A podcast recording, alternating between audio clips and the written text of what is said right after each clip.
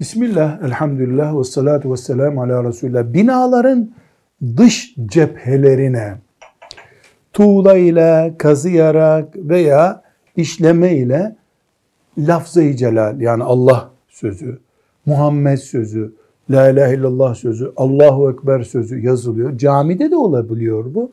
Büyük evlerin binalarında da oluyor. Maşallah yazılıyor mesela. Bu fakihlerin en azından mekruh gördüğü bir iştir.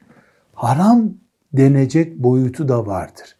Mesela gelip kuşların üstünü kirlettiği bir şekilde olduğu zaman lafz-ı celal sözü, Allahu Ekber sözcüğü veyahut da müstehcen bir resmin kenarına bu işleme yapıldığı zaman harama kadar götürür. Müminler Allahu Ekber sözünü, Allah Muhammed sözlerini yüreklerine nakşetmelidirler. Yüreklerimize nakşedemediğimiz şeyleri evlerimizin duvarlarına, camilerin duvarlarına nakşetmek bir tür tesellidir. Bu tesellinin de bir yararı yoktur. Velhamdülillahi Rabbil Alemin.